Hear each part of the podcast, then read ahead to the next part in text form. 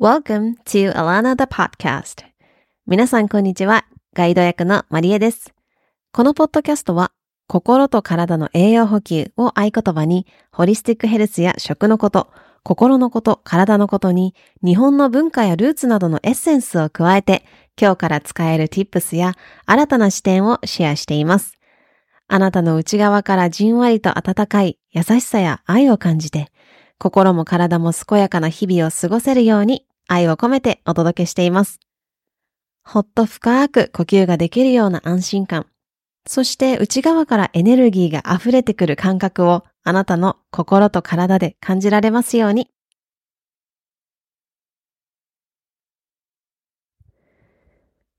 Aloha, my loves. Thank you so much for tuning in to today's episode. 皆さん、こんにちは。今日も聞いてくださって本当にありがとうございます。エピソード140エピソード目となっております。えー今年も、えー1ヶ月半残る、残すところ1ヶ月半ということになってまいりましたね。やっと11月の中盤に入って、あのー暖かくなあ、ん？涼あ涼しく寒くなりましたね。日本はかなり、あの、冬が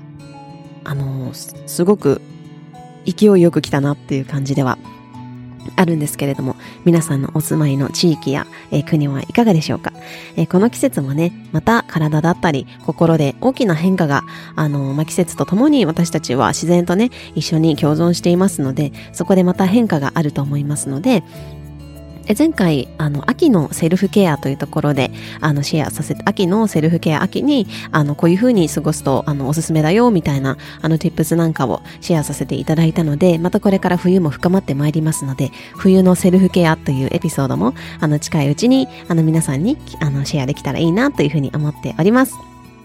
えーそしてですね、あの、そこのセルフケアというところなんですが、えー私が主催をしているアラーナブッククラブというところで、えージブリと禅の本を使いながらですね、禅語を学びながら、え自分の内側を探求していくみたいな、そんなブッククラブを開催、週、えごめんなさい、月1回開催をしております。え次回の開催が12月2日の土曜日の朝8時半からとなっております。これはズームで開催していて、いて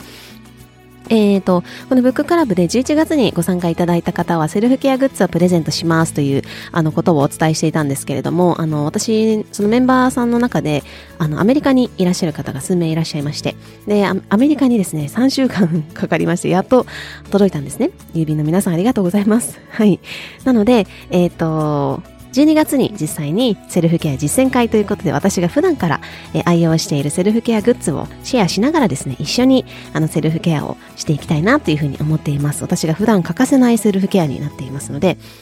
もしも、えーそれに興味がある、もしくは12月の、えーブッククラブに興味があるよという方はですね、ぜひぜひご参加いただけましたら、そちらのセルフケア実践会も、あの、日本国内の方はね、あの、お届けできるかなというふうに思いますので、ぜひ、えー番組詳細欄からウェブサイトご覧いただいて、もし質問とかがあれば、私の E メールもしくは、インスタグラムの DM からご連絡お待ちしております。はい。そしてですね、今日は、あの、前回のエピソードで20年になったんですけれども、その際にですね、最後の方に、今後やっていきたいことということで、あの、実際にジューシーちゃんというリスナーさんの存在をジューシーちゃんというふうにこの、あの、ポッドキャストでは呼んでいまして、そのジューシーちゃんという名前の生みの親の、あのもう本当にナンバー第一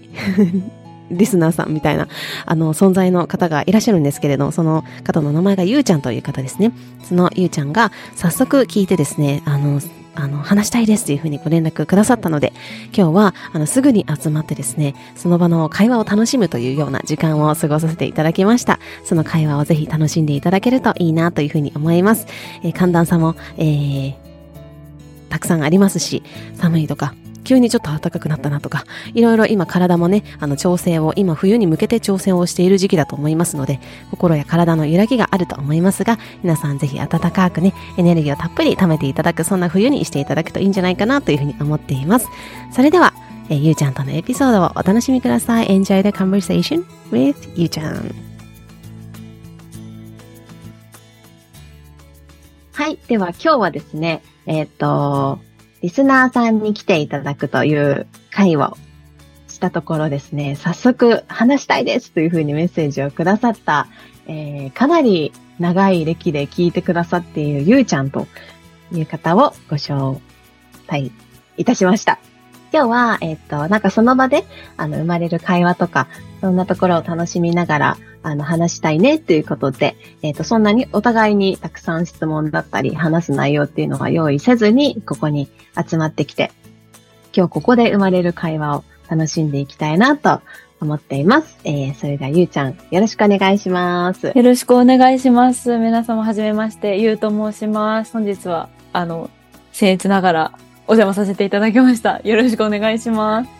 ありがとうございます。その私を知ってくださったきっかけがポッドキャストだったということで、そのポッドキャストについに登場ということで、今日はいくつか質問をあの持ってきていただいているということなので、ゆうちゃんにそれではバトンタッチをさせていただこうかなと思います。やっぱり私はマリエさんがポッドキャストを始めて、もう2周年になると思うんですけど、あの、第3話ぐらいからもういきなり見つけてずっと聞いてます。で、マリエさんに聞きたいのが、その2年やってきて、やっぱりその、初めから聞いてると、マリエさんがこのタイミングでこういうことがあって、こういうところに移動してっていうのをあの聞いてきたんですけれど、その2年経ってみて、こう、心境はいかがですか？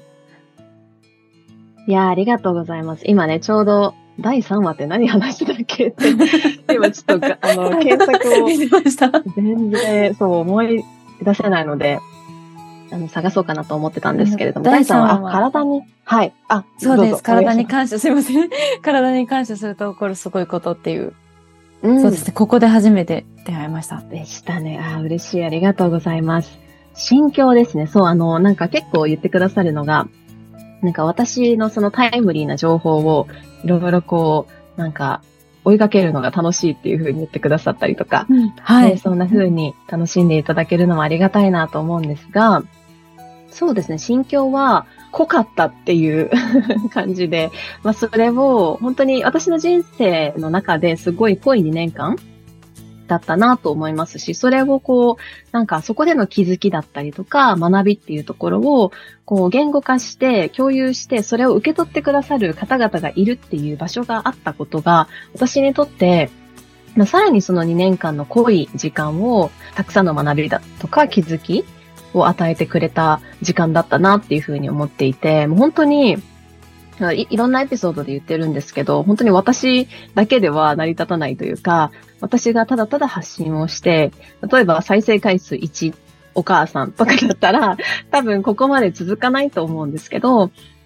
なんかこうして、あの、ずっと聞いてくださっている方だったり、なんか時々聞いて、あの、メッセージをくださったりとか、っていう、こういうやりとりが本当になんか私としても、私のこう人間性だったり、今の私を作ってくれているっていうのは、本当にこの2年間の皆さんのなんかこう温かいその愛があったからこそだなっていうふうに思うと、本当にこう感謝が溢れるというか、なんか2年間、例えば部活とかだったら、なんかやったぞっていう、こう自分がやったぞっていう感じに感じてた時も昔はあったんですけど、本当に今は私がやったっていうよりも、本当に皆さんと一緒に作り上げたっていうその感謝の気持ちがすごいあるなっていうふうに思います。はい、ありがとうございます。すごく、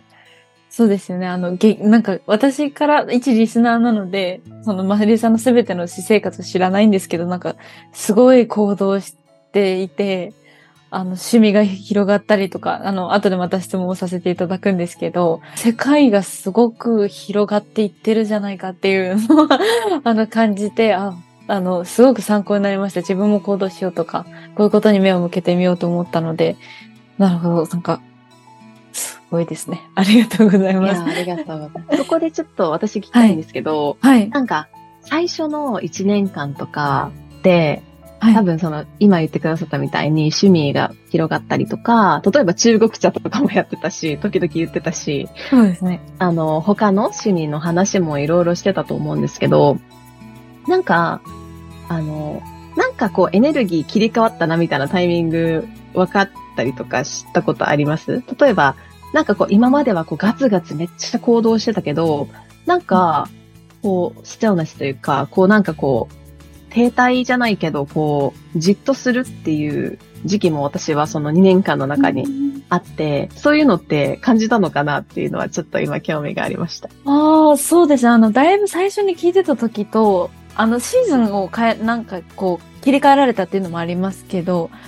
あの、変わったなっていうのは、このタイミングで、あ、なんか急に変わってるっていうのは、あの、思ってないんですけど、こう、サウンドヒーリングとかの方、そのヒーリングの方であったり、そのもっと、こう、精神とやっぱ体って繋がってるんですけど、その精神の方にこう、落ち着く、自分のこう軸に戻っていくみたいな話をされ始めたぐらいから、あ、また少しあの雰囲気が違うのかなっていうのは聞いていて感じましたね。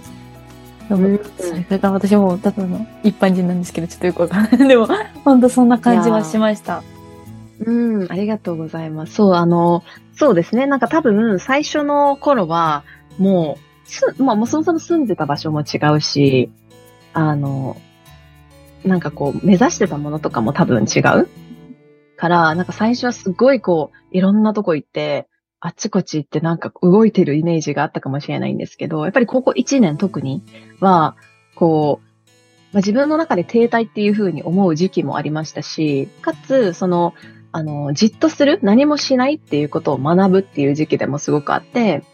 まあ、それが結構、ポッドキャストのエピソードにも反映されてたかなというふうに、ちょっと感じたりとかしてたので、聞けてよかったです。ありがとうございます。そうですね。最初はこう、あの、学びのシェアをたくさんされてたと思う。今、今もしてると思うんですけど、こう、発信発信っていうのがすごくあって、それ、もちろんそれもすごくよくって。でも、今はこう、マレーさんもやす、自分を休める方にフォーカスしてみたりとか、やっぱ発信者として自分の生活に軸を戻している感があるんだなっていうのはすごく感じました。うーん、ありがとうございます。軸を戻すというね。いや、本当に、え、そうなんですよ。やっぱり発信とかをしていると、はい、なんか、発信をすることが目的じゃないはずなのに、いつの間にかそっちに、まあそれは発信だけじゃなくって、いつの間にか目的がすり替わっちゃうというか、ことってあって、で、発信すること継続することっていうのが目的になっちゃうと、やっぱり自分の軸からずれたりとか、体調もなんか思わしくなくなってきたりとか っていうのもあるから、その辺もなんかこう、この2年間はすごく学びだったなって今改めて思いましたね。その何回もこう変化のタイミング、それこそマリエさんは住む場所が変わっていたりとか、あの、新しい人との出会いとか別れとかをこういっぱいこう経験されていて、あの、新しいものとの出会いとか、それ今まで付き合っていたものとのあの別れとかもあると思うんですけど、そういうこう大きな決断をするときとか変化のタイミングって、まあ私自身もそうなんですけど、結構その自分の中で、本当に大丈夫かなって、これ私間違えてないかなとか、こっち行って本当に大丈夫かなって思うことって結構あって、それは、あの、考えてる方多いんじゃないかなと思うんですけど、そういう変化のタイミング、自分の選択のタイミングで、ここは大事にしようと思っていることとか、あの、こういう観点で選んでいるというか、その何かを選ぶときに自分のここが反応したら、ん、OK、GO ってなるっていう、なんかそういう感覚みたいなのはありますか？いやー、いい質問ですね。という、本当に、そうですよね。なんかその、基準だったり、どういう時にこれは GO なのか、not GO なのかっていうところだよね。そうですね。引っ越しとかも特に。そうね。確かに確かに。それはね、私は、その、まあ、いろんな軸って、あの、言葉にしたら多分たくさんあるんですけど、でも、一つとして必ず大切にしているのは、私の直感なんですよね。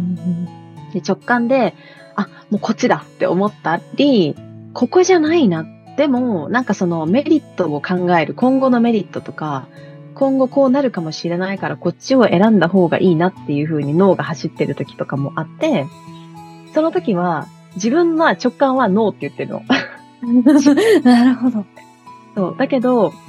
いやでも後々考えるとさ、とか普通に考えるとさ、とかっていう風になってくると、もう絶対そっちじゃないっていうのが、私も何度もそのミスをしてきてるから、その、こう自分の直感に対する信頼度っていうのが上がってきてるっていうのは特にあるからこそ、その直感、このピンとくるとか、体がゾワって動くとか、なんか、もう、はっっていう、なんかこう自分の中でのときめきみたいなのがある方に進む。で、そこで例えば、ときめきとか、その体の反応とか自分の直感とかが取れないなって思った時は、ちょっと待つっていうのを大切に最近はしていて、必ずその、あの、本当に1秒で、Yes or No って決めるんじゃなくて、まあ、その直感で反応したときは、あ、これだなってそっちに進むんだけれど、ん？って思ったりとか、なんか、うーんって思う、うーんって悩むってことは、多分、違うか、ちょっと今は待てだと思ってるから、日々の本当になんか小さいことでもそうで、今日何食べたいか。でも昨日の残りご飯あるからな。でもそれよりこっちの方が食べたいなって思った時に、それを選、その残りのご飯を選ばずに、その直感の方を選んでみて、あ、やっぱり幸せだったっていう、その瞬間をこう積み重ねていくみたいな、本当に大きな引っ越しとかの決断ばかりじゃなくて、そういう日々何食べるか、今食べるのか食べないのかとか、この遊びの約束に行くのか行かないのかとか、そういう本当に小さな小さなところから、こう直感っていうところを、あの、よく見るようにしているかなと思いますね。そこが一番の、うん、軸まあ後付けにはなるんですけど、その自分がそれを選んで、あの、幸せな姿が想像できるか。その、そっちを選んで、例えば自分がこうなってることが見えちゃうみたいなところには、多分もうそこには直感反応してないから、あの、い、そこに、もうそれを考える時点でノーなんだけれども、そういうことを考えることもあるかなって思います。なるほど。なんかすごく勉強になりますね。その、マリエさんがやっぱりそうじゃなかった時期ももちろんあると思うんですよ。それこそあの体のあの病気になってしまった話とかもお聞きしたことありますけど、そういった時期から多分今のマリエさんのその比べるとその直感力とかものすごく上がってるんじゃないかなと思っていて、その感覚を研ぎ澄ませるのって、あの、どうしてもなんか、え、なんか何にも決められない今日とか、なんか最近全然なんか直感働いてると思ってこっちって選んだら、なんか全然違う。やっぱり、あの時めっちゃ損得感情で考えちゃってたなとか結構私はもうあって、それを磨く時に、磨くために、なんか今までこんなことや、気づいたらやってきてたなとか、今意識して直感力を戻すためにやってることとかはありますか？そうだね。なんか、あの、結構私直感人間でアメリカに行ったのも、なんか、アメリカだって思って。で、そこで就活も全部やめちゃって、もう、あの、なんか学校、私、教職も取ってて、その学校から、あの、一緒に働かないかっていう言葉も、声もかけてもらってたから、そっちにみんな行けよみたいな感じだったんだけれども、親も先生も。だけど、あ私は違うみたいな感じで、そこでもう、私アメリカに行きますみたいな感じで、そこで、むしろエネルギーが湧いてくるタイプ、その衝動で、衝動がかき立てられた時に、あの、普段じゃ出てこないようなエネルギーが湧いてくるタイプだから、それでアメリカにも行ったんだけれども、その時は全然こう無意識だったというか、その直感なん、直感っていうか本当に無意識でやってたんだけど、その最近直感がどうかなっていうふうに、こう、意識するようになった。で、さっきも言ったように、その、大きな決断ばかりじゃなくて、そのちっちゃいところ、あの、やっぱりこうだったよなとか、その自分の心、直感ってもそうだけど、自分の心がどっちが喜ぶだろうかって、その、今日例えば湯船に浸かる浸からないとかあるじゃない？最近あったかいから。はい。その時も、なんか湯船に浸かる？うん。湯船に浸からない？うん、そっちの方がハッピーだなっていう、なんかこう、二つ比べるものがあるんだったら、比べて、どっちが心が躍るかみたいなのを、日々小さな選択を意識的にやってて、なんかやっぱり私の直感正しかったっていう瞬間を増やすっていうのが、私は結構ジャーナルに書いたりとか、今日こういうことがあったんだけど、こっち選んでよかったとか、やっぱりそうじゃなかったっていう、あの、無意識でやってたところをもうちょっと意識的に、こう、やるっていうのは、意識しているのか、それも無意識でやってるのか、で、こう勝手に直感が磨かれていってる感じはあるかなっていうふうに思うかな。うんで、小さい選択、日々の選択からの積み重ねで、やっぱその磨かれていったんですね、きっと自然に。うんうん。森さんもしかもそれで、はい。プラス、今も磨いてるっていう感じで、常に磨いてて、その特に私おおお引っ越ししてたんですけど、い引っ越しするときは大チャンスだと思ったの。なんか、あの、家具も全部私はないから、その家具も絶対に妥協しないと。絶対ときめくものしか置かないっていう家にしたい。その本当にちっちゃいものでも、例えば塩を入れる容器 とか、あ、わかります。本当に、そう、何でも良さそうなものだけど、あの、自分の心がときめくものっていうのだけを選んでいくっていうのとか、その環境に囲まれるみたいなのも、意識してるかなと思うんだけど、ゆうちゃんもそういうなんか直感とか、なんかゆうちゃんのじゃあ、あの、選択するときの、これは GO だ、これは NOT GO だ、みたいなのはある。どんなところだろう多分これ人によって違うと思うんだよね。そうですね。うん。私は、あの、まだやっぱり、頭で考えること、その脳に先を越されてしまうことっていうのが結構あって、いや、でもなっていうのが、本当にそれで結構失敗を積み重ねてきた方が多いので、まあ最近はそれに気づけただけでもあの進歩ではあるんですけど、自分が、あ、この直感が今までうまくいってたなって思うのは、えー、なんでしょう。結局一番最初に思いつ思いついたのが一番正しいよなっていうのはありますね。こう真っさらな状態で考えて、こう、うんって頭に、ふって浮かんだ時に、やったのが一番正しかったっていうのはあって、あの、例えば洋服を選びに行った時に、じゃいくつかのお店回ってちょっと一番いいの選ぼうかなって思って、一番最初に行ったお店のが一番良かったとか、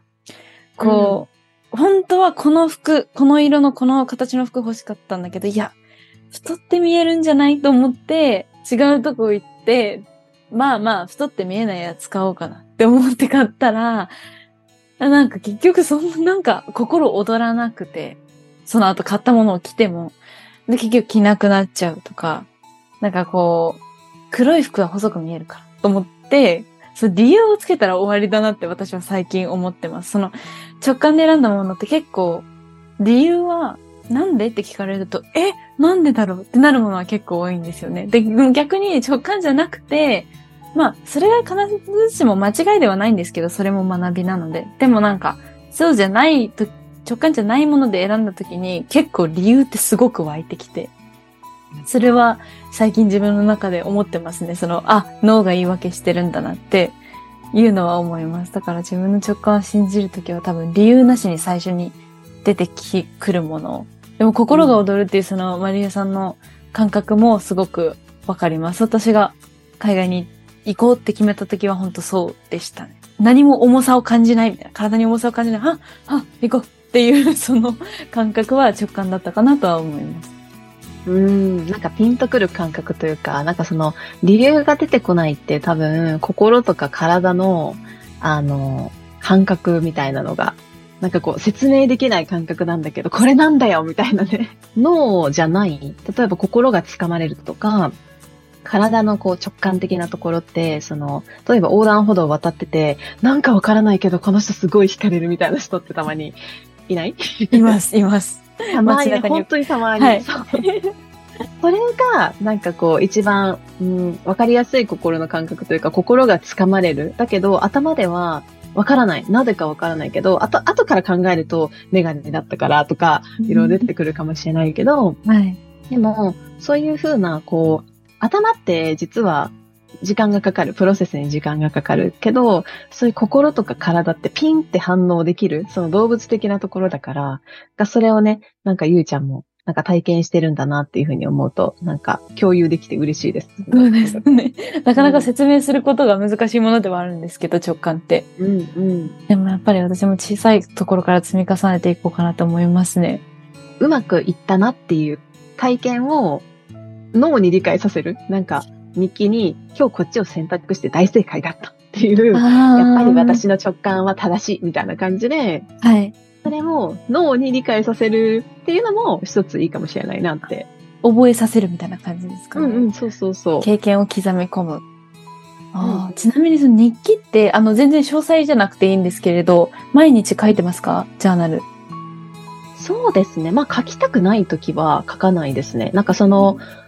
毎日書くことが、あの、目標じゃないので、うん、なので、毎日ではないけれども、まあ大体週5ぐらい、6では書いてるかな。うん。なんかどんなことを書いてますか？テーマとして。私は、その私もずっと結構長い、ずいぶん長い間書いてるんですけど、割ともやっとしたことが多い時に書いて吐き出して頭を整理して、じゃあ明日もこうやって頑張ろうぜみたいな感じでまとめ、締め上げるっていう、締めて終わるっていうのが書き方なんですけど、そういうこと、プラスのことを書く人もいらっしゃると思いますし、そうやってリセットする。私みたいに少しもやっとしたこととかを書いて出して整理っていう人もいると思うんですけど、マリエさんはどういったことを書かれてますか？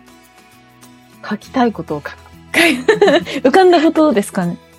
そうそうそう。なんか、もう一人の自分にちょっと聞いてみたいな感じで、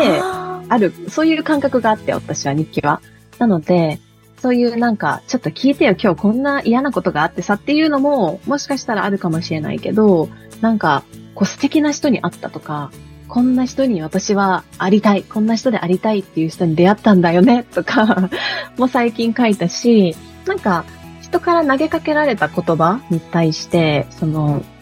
その場で答えられないこととかってあって、それが最近、昨日本当にちょうどあったのが、あなたにとって愛の循環、豊かさの循環って何ですかって言われた時に、えー、って思ったんですよ。その場で、こうベラベラ喋れない、その、うーん、なんでしょうねっていうのとか、そういうのも、まあ頭の整理をするために、必ずしも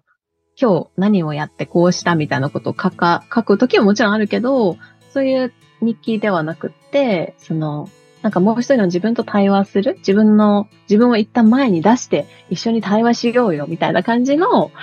日記かなーって。だからその、なんかこういうものを書かないといけないと思うと、私もうダメだから続かない。そう、だから、本当に決めなくて、その、週何書くとかも決めてないし、どのぐらい書くとかも全然決めてないから、今日はこの辺で終わりみたいな3行ぐらいで終わりの時も全然あるから、そんな感じですかね。なるほど。そうですね。うん、それはなんかすごく感覚はわかる気がしますね。でももう一人の自分を出すって、ああ、なんかそうやってやっぱり、なんかこう、マリエさんはもう一人の自分と、もう一人のマリエさんとものすごく繋がってるなっていつも感じるんですよ。その、あの、もちろんそのマリエさんの中でいい意味で回り道をしたこととかも人生でいっぱいあったと思うんですけど、その全てに対してその、真の意味で無駄がないなっていうのは、すごい感じて、聞いてて、そんなことできるんだって、あの、こう、まあ、全部うまくスムーズにいかなくても、その回り道さえも無駄に感じないんですよね、お話を聞いてると。で、あの、私は結構その足踏みをすることがすごく多いんで、その原因はやっぱり、あの、いらん、ま、無駄足をしちゃうことがあって、それは頭で考えすぎてるってさっきのことなんですけど、もう一人の自分を出すのはもう早速今日からやってみようかなって思 思いましたね。うん。いや、そんななんか、あの、無駄がないって言われ、言ってもらって、もうなんか、本当にそれはそんな風に見えてるんだっていうのは、すごく私の中で新たな発見なんですけど、なんか、無駄だなって思う時間ももちろん今まであったし、だけど、でも自分の中で無駄だったって思ってる時間はもしかしたら本気で思ってる時間はなくて、なんか、周りから見たら、無駄、無駄だよ、その時間って言われる時間も私はもちろん過ごしてきてるし、いろんな面において。だけど、それも私は無駄だと思っていない。その日々そこから必ず学べることがあって、自分から見ても、周りから見ても無駄だって思える内容にも、ことにも、必ず学びがあるから、その目の前でそれが起きているから、それから学びきるというか、何を、その時間がすごいかかっても、それを、うん、学びきるっていうのかな。そこから、無駄だった、バシって蓋閉めちゃったらもうそれで終わりだけど、ここで感じることとか、なんかすぐに、例えば悲しい出来事とか、自分にとってハッピーじゃないことっていうのもたくさん人生の中にはあるけれども、それも、あの、時間をかけて、あの、自分に、こう、なんだろう、時間をかけてあげる。なんか、無理に立ち直ろうとしないし、無理に次に行こうとしない。なんか、今自分の心が次に行きたくない、ここにいたいんだっていう時は、もう悲しいけれども、その感情の中にいさせてあげる。っていうのは、結構、最近、本当にここ最近だよ。できるようになってきたかなっていうところで、だからそんな風に言ってもらえて、すごく嬉しいです。はい。というわけで、えー、実はですね、30分ぐらいでお話できたらいいねということだったんですけれども、話がたくさん盛り上がりましたので、あのー、2つに前半後半で分けさせていただきたいと思います。えー後半はですね、今週の土曜日にリリースをさせていただきます。後半はですね、もっとゆうちゃんの、えージャーニー、この2年間のジャーニーだったり、実際に、あの、自分と向き合ってみて、どんな2年間をゆうちゃんが過ごされてきたのかとか、それにどうこのポッドキャストがお役に立てたのかみたいな話も、あの、聞かせていただいたりとか、そこもすごくいろんな方にとってインスピレーションになるんじゃないかなというふうに思いますので、ぜひぜひ後編も楽しみにしていただけたらなと思います。それでは前半を聞いていただいてありがとうございました。Thank you so much for listening till the end. I hope you are having a juicy day. I'll see you next time. Bye bye!